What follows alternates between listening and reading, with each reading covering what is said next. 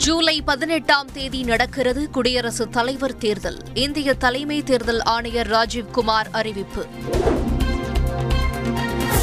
குடியரசுத் தலைவர் தேர்தலில் பதிவான வாக்குகள் ஜூலை இருபத்தி ஒன்றாம் தேதி எண்ணப்படும்.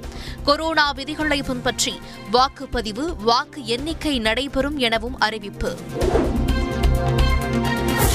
இந்தியாவின் உயிரி பொருளாதாரம் கடந்த எட்டு ஆண்டுகளில் எட்டு மடங்கு வளர்ச்சியடைந்துள்ளது. பிரதமர் மோடி பெருமிதம். ஜூன் பதிமூன்றாம் தேதி அமலாக்கத்துறை விசாரணைக்கு ஆஜராகிறார் காங்கிரஸ் முன்னாள் தலைவர் ராகுல் காந்தி. டெல்லி அமலாக்கத்துறை அலுவலகம் முன்பு அமைதி வழி போராட்டம் நடத்த காங்கிரஸ் முடிவு. கொரோனா பாதிப்பால் விசாரணைக்கு ஆஜராக மூன்று வாரம் அவகாசம் வேண்டும். அமலாக்கத்துறையிடம் காங்கிரஸ் தலைவர் சோனியா காந்தி கோரிக்கை. வேலைவாய்ப்புகளை அளிக்கும் பொறியியல் படிப்புகளில் கூடுதலாக பத்தாயிரத்து ஐநூற்று முப்பத்து ஆறு இடங்கள். சென்னை அண்ணா பல்கலைக்கழகம் அனுமதி. ஆயிரத்தி அறுநூற்று இருபத்தி ஏழு கோடியே எண்பத்தி மூன்று லட்சம் மதிப்பில் பாரத் நெட் திட்டம். முதலமைச்சர் ஸ்டாலின் தொடங்கி வைத்தார்.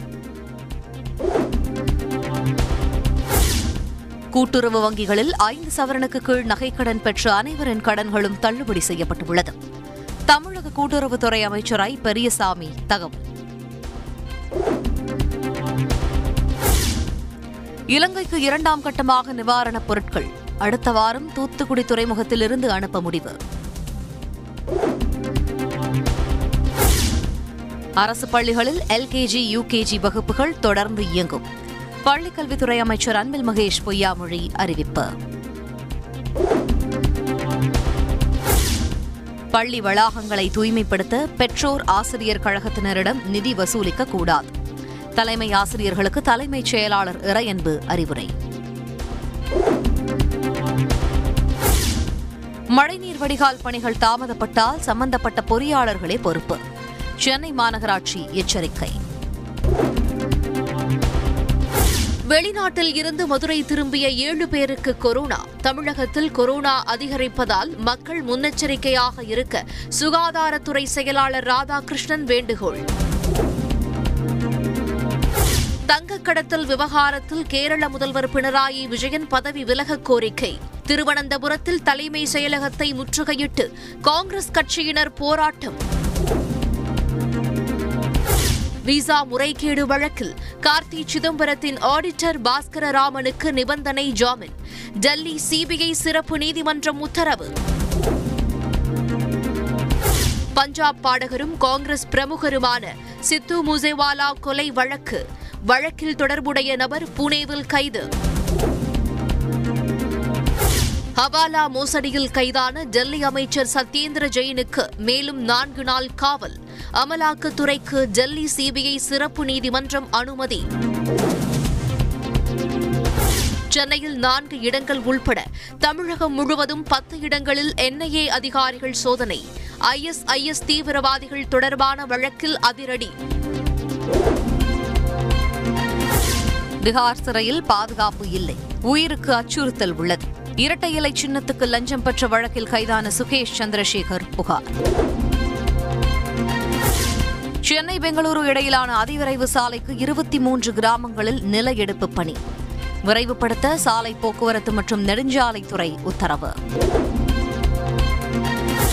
பழனியில் ஆக்கிரமிப்புகளை அகற்றச் சென்ற அதிகாரிகள் மீது தாக்குதல்.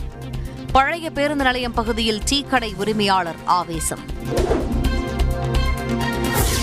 நபிகள் குறித்த சர்ச்சையில் இந்தியாவின் நடவடிக்கைகளில் திருப்தி அளிக்கிறது. ஈரான் வெளியுறவு அமைச்சகம் அறிக்கை. கராச்சியில் தமிழர்களுக்கு சொந்தமான மாரியம்மன் கோவில் மீது தாக்குதல். நபிகள் குறித்த சர்ச்சையால் பாகிஸ்தானில் இந்துக்கள் மத்தியில் அச்சம்.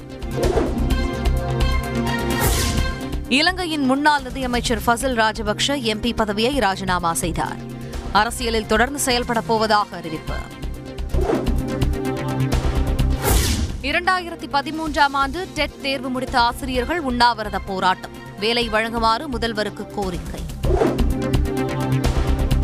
ரஜினியுடன் இணைந்து நடிக்க எப்போதும் தயார் என கமல்ஹாசன் அறிவிப்பு. மிருதநாயகம் படம் வேண்டும் என்போர் தன்னுடன் வர வேண்டும் எனவும் பேட்டி. இயக்குனர் விக்னேஷ் சிவன் நடிகை நயன்தாரா திருமண புகைப்படங்கள் வெளியீடு. திரை பிரபலங்கள் நேரில் வாழ்த்து. சென்னை வடபழனியில் இரண்டு ஆண்டுகளுக்கு பிறகு நடைபெற்ற தேரோட்டம். ஏராளமான பக்தர்கள் வடம் பிடித்து தரிசனம்.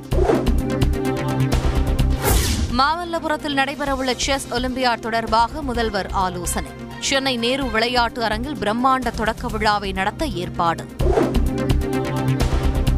மாமல்லபுரத்தில் நடைபெறவுள்ள செஸ் ஒலிம்பியாட் தொடரில் பங்கேற்க நூற்று எண்பத்தி ஏழு நாடுகள் முன்பதிவு. தொடக்க விழாவிற்காக நேரு உள் விளையாட்டு அரங்கில் பிரம்மாண்ட ஏற்பாடு. இந்தோனேஷியா மாஸ்டர்ஸ் பேட்மிண்டன் தொடர். இந்திய வீரர் லக்ஷயா சென் காலிறுதி சுற்றுக்கு முன்னேற்றம். திருவள்ளூர். திருவள்ளுவர் பல்கலைக்கழகத்தில் முறைகேடு புகார் எதிரொலி. விசாரணை நடத்த ஐஏஎஸ் அதிகாரி மலர்விழி நியமனம்.